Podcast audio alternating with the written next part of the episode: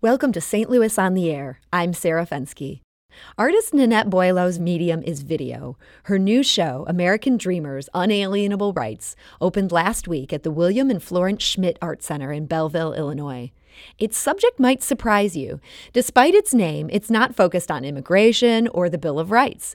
Instead, it's about athletes, three athletes specifically a boxer, a mixed martial arts fighter, and a professional wrestler. In a series of intense videos, Boileau expl- explores this trio's dreams of glory. Stepping into the gallery feels like stepping into the ring with these athletes and getting ready to take a few punches.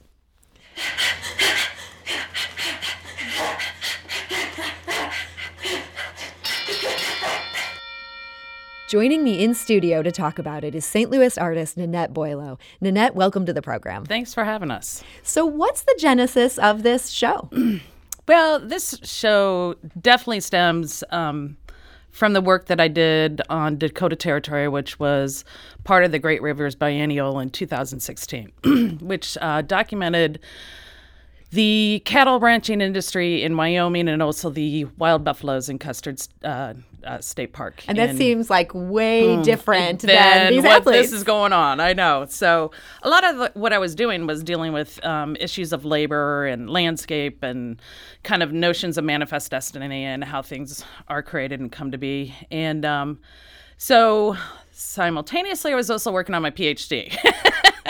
so I was looking um, very much in studying UFC, very interested in the sports. Itself. UFC is Ultimate Fighting conference and um, so it's a um, you know an mma um, brand that is a national brand in united states and um, uh, so I was looking, you know, just kind of, you know, how gender plays in in with, you know, UFC and also its connection with Spike TV and how that affects, you know, uh, the viewer and and um, so I just the more and more I got involved in researching the UFC and MMA and and what's going on with the fighters. I was also training with a trainer and kept talking to him about it, and he kept telling me, "Well, I knew know a few fighters and." And I'm like, you know, kind of asked, you know, why why would they do that? Because for me to get into a cage and to put myself in that situation just seems scary and like I wouldn't want to do it. Don't want to get punched in the face. Kind of the same thing with the boxing is like Yeah, why would is, someone yeah, willingly do that? yeah, that? like this is something physically I don't want to do and and so, you know, just kind of understanding, you know, the drive and the interest to do such a thing and the response from the trainer was well it's their American dream. So that's kind of how this all started was just, you know, how do we attain dreams and how do we go about it? And and um, so definitely with the the MMA piece um, or uh, uh, with Freddie and then also with Deborah is this kind of notion of placing yourself in a situation that you may not have an opportunity, which stems directly from Dakota, Dakota territory, because not many people have opportunities to go spend you know a month on a ranch and see how they take care of cattle and you know and how does that connect with how um, the land um, uh, management um, takes care of the the buffalo in in Custer State Park and kind of you know this this opportunity to place yourself in a situation that you may not ever put yourself into. Um, and, and, this makes for a really unusual gallery show. At one point, people are even asked to take their shoes off. Yeah, well, part of you know being in a cage is that you don't get to wear shoes, and so this also stems from the gym itself and. Um, uh, and the rules that they have for the cage. And JD's gym was instrumental in how the actual installation and the conceptualization of, of the exhibition was um, because of some of the banners that they had, that just the rules that they have for their cage, how their cage was made, that type of thing. And uh, and you'll and when within the videos, there's seven videos that are in this cage. So basically, we made a mock um, octagonal cage that people can enter into. So you've got the the mat, which you've always got to you know be sure that the mat's well taken care of, so that you know people can actually wrestle on it and be in contact with. And so part of going into the cage is that you have to take your shoes off. You know, and there's a list of rules, which is, you know, no biting, no long nails, you know, there's no sparring, you know, and then enter at your own risk type deal. So once you enter into the ring, there are seven monitors that actually show different aspects of Freddie. I followed Freddie um, for a year, filming him both at the gym, at his house, and then also at three of his matches. I think you've had four total um, over the year. Well, so this is actually a perfect time. Let's Yeah. get to our other two guests Yeah. who are here in the studio today. Um, we're also joined by boxer Deborah Rush and MMA fighter uh, Farudin Kostyurovets, uh, who goes by Freddie. Um, Deborah and Freddie, welcome so much to the program. Thank, Thank you so you. much. Um, so, Freddie, um, Nanette was just asking you a question. Let's go to that question. So and I forgot what the question was. Well, tell us how you two ended up meeting up. Well, actually, it was another trainer that introduced me to Freddie, and then uh, I went and you know talked to Freddie, and we got along famously. So we decided to start training together, and uh, so he eventually became my trainer. But then at the at the same time, I was also filming him, and uh, and basically. Um, followed him around and filmed the poor guy and uh so the, no and, and it was three what i was going to say is i forgot how many total did you have four total matches The time you and I were together it was about four matches total. I've had about eight matches, but the time Nanette and I trained was about uh four, three to four matches. I would four say. yeah So, Freddie, let's let's hear a little bit about your story. You came to the U.S. as a kid from Bosnia. Is that right? Correct. Um, what led you to get into martial arts? Well, from a young age, I was. I mean, I come from a country, from a war-torn country. That is, uh, we. My parents moved to the uh, United States in 1997. Now, as a kid, I always liked wrestling, and I was always into things that involved like me being physical, and. Uh, I started Taekwondo at a very young age for discipline, and uh, my parents at that time couldn't afford to put me through any kind of program, so it was like a it was like a if you if we give you this we can't give you this kind of scenario so i trained martial arts for a from at a young age for a couple years and then I kind of stepped away from the sport and then i got into like powerlifting and weightlifting and so forth but mma was one of those things that i felt like it was me versus me um, growing up, I, I kind of struggled with team sports, but in MMA, you think it's not a team sport, but it really is a team sport. But you're in charge of your own team. You're like the spokesperson, spokesperson of your team. So for me, it allowed me to be in control. If I lose, I'm in control. I mean, I have to get better. If I win, I learned. So there's, I was more in control of the circumstances. And what do you mean there's a team? Do you mean the people who are helping to support you, or you mean that you yourself are many entities in I'm one entity? basically w- when you when you see a fighter in a cage, it's like a video game. Somebody's behind the remote. Somebody's saying throw a jab, throw a kick, and then in between rounds, because you're so caught up with the emotion, you're so caught up in the intensity of it that sometimes. That's why so many fighters go back and study film on themselves because they can't see what's happening in the fight. They've done it so many times that it's almost like a reflex of how they react to a punch or somebody tries to shoot a takedown. So a team in between rounds be like, okay, we need you to heavily focus on wrestling this round, or if every time he throws a kick, we need you to counter with this. So you have somebody play by play in between rounds. You have somebody shouting across the cage, hey, like throw some more kicks, throw some more kicks. And then when you're training for a fight, you have somebody who's, who's in control of, who's in charge of your sparring sessions, who's in charge of your um, grappling, your nutrition, your strength and conditioning. So there's so many people that are involved in making you better, and that always was so exciting to me because everybody played a role in who I was when I stepped inside that cage. They're all on Team Freddie. They're all on Team Freddie. Deborah Rush, how does that compare to being a boxer? Do you also have a team that's there, sort of focused on on helping you get better? Yeah, absolutely. So I fight for a man named Kirk Douglas, and our gym is Realm Boxing. Um, so really, boxing, you have everybody in your corner, um, but inside the gym, they're they're sparring with you, they're training with you, they're helping you become the better athlete, getting ready for the fight. So it's really everything Freddie said. Plus, you know, it's just a big family that's supporting you and getting you ready for your your fights, your goals, your events. And yet, for both of you, when you're actually there in the ring, it's all on you. Um, Deborah, what's that pressure like? Um, you know, sometimes you don't remember. you get get in the ring and you kind of just zone into what you have to do. You don't have room for emotion in there. So I'm always nervous to get into the ring, and then once that bell goes, I'm I'm good because there's no time for anything else. So it's kind of nice, like Freddie said, like having that thought process that you're in control, which is why I love boxing in the first place. Like it pushes you past your mental and physical abilities to see what you're really made of. and I, that's just an aspect of it I like. So getting in the ring is just a like a test or a a validation of who you are, who you're trying to be, or Freddie, do you feel that same sort of moment of being in the zone? Once you're in the ring, the, the nerves fade away?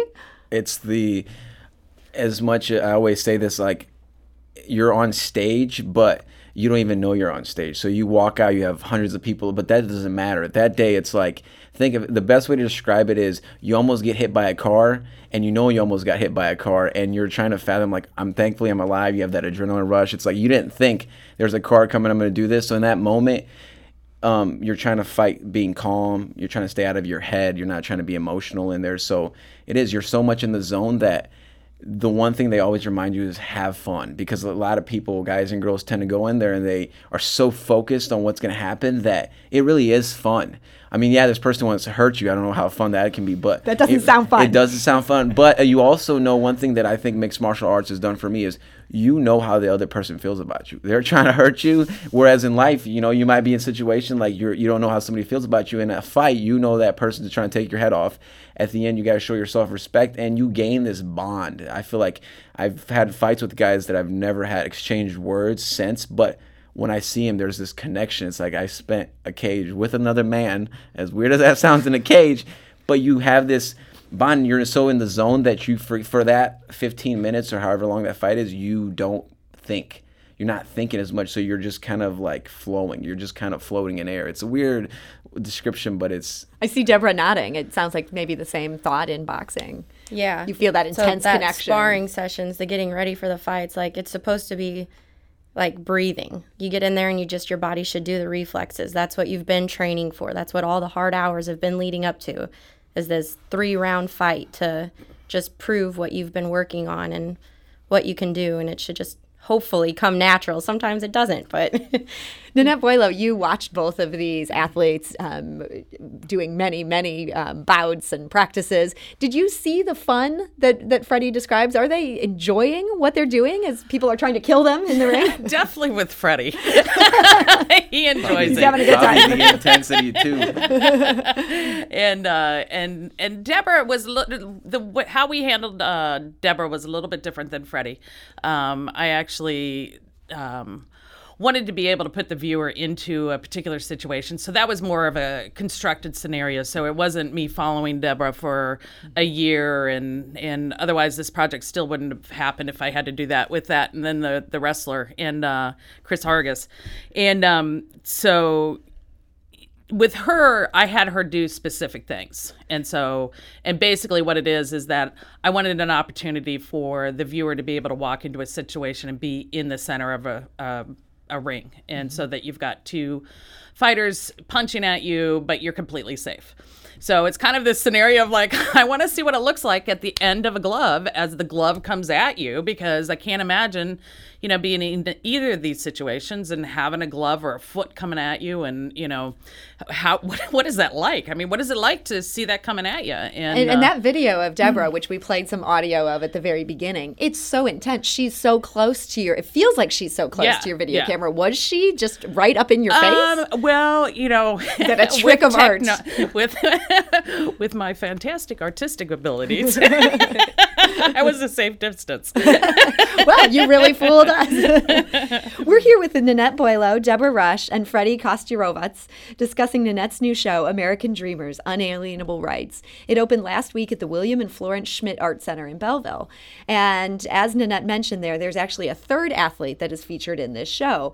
He's a professional wrestler named Christopher Anthony Hargis. In one of the videos, he seems to call out the gallery goers. Let's give a listen to what he says. Hey, hey, you over there. I'm talking to you. You got something to say? Why don't you climb in this ring and get in my face and say it? Oh, you think that's funny over there? Why don't you put that popcorn and soda down and come over here and try and make me laugh? If I'm so funny, tough guy.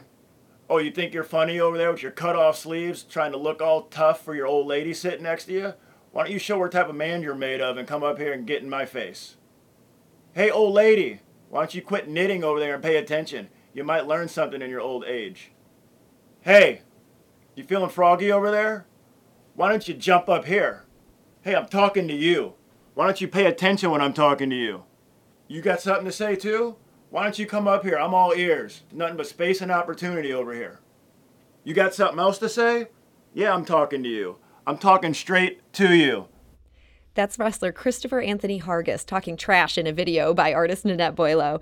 Uh, Nanette, having that playing in a gallery setting, it must have been somewhat disconcerting for some of the patrons to hear this guy. It sounds like he's calling you out. Yeah, and that's I mean that's was the intent of the the uh, the piece itself was for it, the piece itself, he, he, calls out and does smack talk 11 times throughout an hour and um, just kind of randomly pops up, you know, at different times, at different, you know, um, durations and when uh, you don't expect him to start talking. No and basically what i wanted him to do was you know to all of a sudden start booming through the gallery and just you know start calling out the viewers like oh my god i'm getting called out. You know like what what you know what's happening here? And so um no and he um he's been a professional wrestler for 20 years and has um and when we're talking wrestling so there's a big difference between professional you know like when you say professional wrestling we're talking WWE so yeah. we're talking wrestling at the theater. chase this is you know I mean they're still throwing each other and still but it is you know it's it for me they're you know being a kid and being older than everybody in the room there was wrestling at the chase and there was a TV show on Saturday mornings that you know basically we watched the wrestlers do this and and perform these you know acts. And and it was always this weird play between reality and and play of you know it, are, is this really real or is it fake you know? And uh, so he's been doing this for 20 years and and uh, um, you know he's the self-proclaimed king of wrestling and uh, so he basically there's an opportunity for viewers to have a step into the ring with Chris Hargis. So, and there's also another somewhat unusual sport here. Even though boxing certainly has a lot of popularity nationwide, it's a lot more unusual to have a female boxer, which is what we have with Deborah Rush. Deborah, do you hear people who just can't believe that a young girl could be a boxer? Yeah, I get it a lot. They're like, "You're boxing? Why do you want to get hit in the face?" Like, you know, I'm like, "Well, I." I want to move my head and not get hit in the face, but you know, I just let them know like my attraction to the sport and how much I love it. But it is rare to come across female boxers, especially in St. Louis. Um, I feel like along the coasts, boxing is way bigger, but in St. Louis, amateur boxing is very small and very um, not kind of in the limelight. Mm-hmm. So it's really a big deal to have amateur boxing be brought up anywhere. So I'm excited for that. But um, there's not a lot of girls. So you does that of, make those of you in the scene? Do you end up sort of forming a community? It is a community. I mean, we all want to win, so we. I mean, when you're in the ring, you're not like best friends, but outside of the ring, we may fight people that we spar with. So it's just such a small community that um, we have great relationships with gyms. Like we go to Wellston or 12th and Park and Wohl, and we'll even travel to Granite City to go to Hit Squad to get the sparring that we need because the community is so small. Um, but we end up fighting the same people that we fight at those gyms so, over and over. Yeah. So So tell us this for those of us who have never been in that ring, which I'm sure is 99% of our listeners, yeah. what's it like being hit by a girl? Um, it hurts. Girls hit hard, no matter what anybody says. girls hit hard. That cliche is not true. if somebody says, "Do you hit like a girl?" I'd say, "God, I hope so," because they are so aggressive. Female athletes in general, I think, are just so aggressive. But um, I spar mainly with guys, so I'm the only female fighter at my gym. So my teammates are all men. And are they comfortable hitting you as hard as you want them to hit you? Oh yeah, they seem very comfortable doing that. they're not holding back. they're not trying to kill me, but they definitely want me to be the best I can be. And if they baby me, they're not doing that. So I have a very supportive team. While they're not trying to kill me, they they don't relax because I'm a female. You know, they have that mindset that I'm a fighter in the gym. So that's what I'm really lucky to have that because I don't know that every girl does have that that wants to fight, but um, What's it like do. fighting people that you have to fight again and again? Does that make for some weird situations, I Freddie? Want to add to that last part. Yeah. Going off what Deborah said. No, actually, I think when I go to a lot of the fights, the girls are probably more in your like when you see two girls fight, you're gonna actually see a fight hmm. because the guys you got to realize that the girls are in your face like like they're ready to exchange. So you'll see two girls going at it but two guys usually there it's more planned strategic because usually if uh, you have two bigger guys fighting every punch possesses a full-blown knockout so guys everything's calculated they're trying to minimize everything but you'll see two girls they'll give you a fight you're not going to see two Yeah. girls just sitting there you'll see girls exchanging combinations i would probably say that the girls actually put on more of a fight than the guys actually do in most of the fights that you watch and Nanette, that's was- in mma and boxing too Yeah, definitely. did you witness that in, in what you saw here? That the, the women are given better even than the men? Well, I was pretty focused on Freddie, so Yeah. and I think you're just that a There was only there there was only a couple of uh, uh, women uh, bouts that happened during Freddie's fight. So, Okay. I mean, even the women in the the MMA ring. Um, is still in the Midwest. And like Deborah said, on the coast, there's a lot more, but in the Midwest, there's not as many. And I think it was towards the end that there was actually more, it seemed to be more women showing up for the fight. So, um, but no, I was pretty focused on getting what I needed for my artwork and So, Freddie, what was that like? It must have been strange to your fellow MMA fighters that you're like, yeah, I've got this artist who's shadowing me. It was. I mean, like I and I say this. I was actually telling my clients at work today. I was like, you know, I like attention, but certain attention is it's different to me. And I think this was like, though I didn't spend 15, 20 years fighting, I've trained, and I feel like it almost it brings a person into the world what you're actually internally what you're bringing into it because it's a more internal process that you put outside in the cage. So it, it was neat. It was different. Um, it made for different training uh, sessions, and it was actually a very, very good experience. And do you think the show ultimately captures a little bit what it's like to be you, to be an MMA fighter? Absolutely. Actually, believe it or not, um, when I actually went to watch the piece, I was actually sitting there. I was now that I'm looking at it from the outside in, not in during the process when you're more emotional, more in tune with it. Thought to myself, well, hey, this is barbaric. I'm like, who would want to do this? You a different perspective on your You own do? sport. I'm like, and I, when I go to fights now, like I'll go uh, to to the fights like with my wife or something like that. And we'll watch these fights. I'm like, these guys have to be crazy. I'm like, hey, you're going inside the cage. Why do? You, wh- what are you getting out of it? But when you're when I watch the fights, a I saw that, like. You see the process, whether it's cutting weight, whether it's punching the back a billion times, working a technique, work, working a scenario. It almost gives you a different respect for it, and you actually get to see things from it. It's it's a whole different experience. Look, watching the piece when you're not actually going through it yourself. Jennifer, what was your reaction to actually seeing the show? Um, I thought it was cool. Um, I didn't get to go to the opening night because I was working, but I got to see the previews of everything, and I just thought it was amazing how Nanette captured everything, and I think she's very talented, and it was cool to see like kind of what it looks like because I mean, when you're boxing, you don't pay attention to what it looks like on the end of the glove. You're just trying to move your head and counter it. So I thought it was cool to kind of take that step back, like Freddie said, and see the actual like visualization of what you are doing. And it just it made me ready to fight again. So I was like, And that's "Ah." where I think where Nanette's talent comes into place because you got to look at it as it's not a documentary because you know you can YouTube that, but it's almost trying to get you to relive the real life show because when you walk into a fight, there's the walkout, there's the weigh-ins, there's so many parts that it's not just watching two guys exchange punches, and there's the actual fight. So I think what she was able to do, even whether it was with my piece or Chris's piece, she's trying to get the person who's viewing the piece to capture imagination. I think it was she was able to do that without actually having somebody to go to an actual fight and watching it. So That's Freddie Kostyurovats um, discussing Nanette Boileau's new show, American Dreamers, which opened last week at the William and Florence Schmidt Art Center in Belleville. Freddie is on a brief hiatus now in terms of fighting, but has a professional contract waiting for him with Shamrock FC, which is St. Louis's MMM organization. We were also joined today by boxer Deborah Rush. Um, Deborah, thank you so much for being here. Yeah, thank you. And we were joined by Nanette Boileau. Nanette, congratulations on your opening. Thank you so much. I appreciate you inviting us all here and, and allowing us the opportunity to talk about it. So. This is St. Louis on the Air on St. Louis Public Radio, 90.7 KWMU.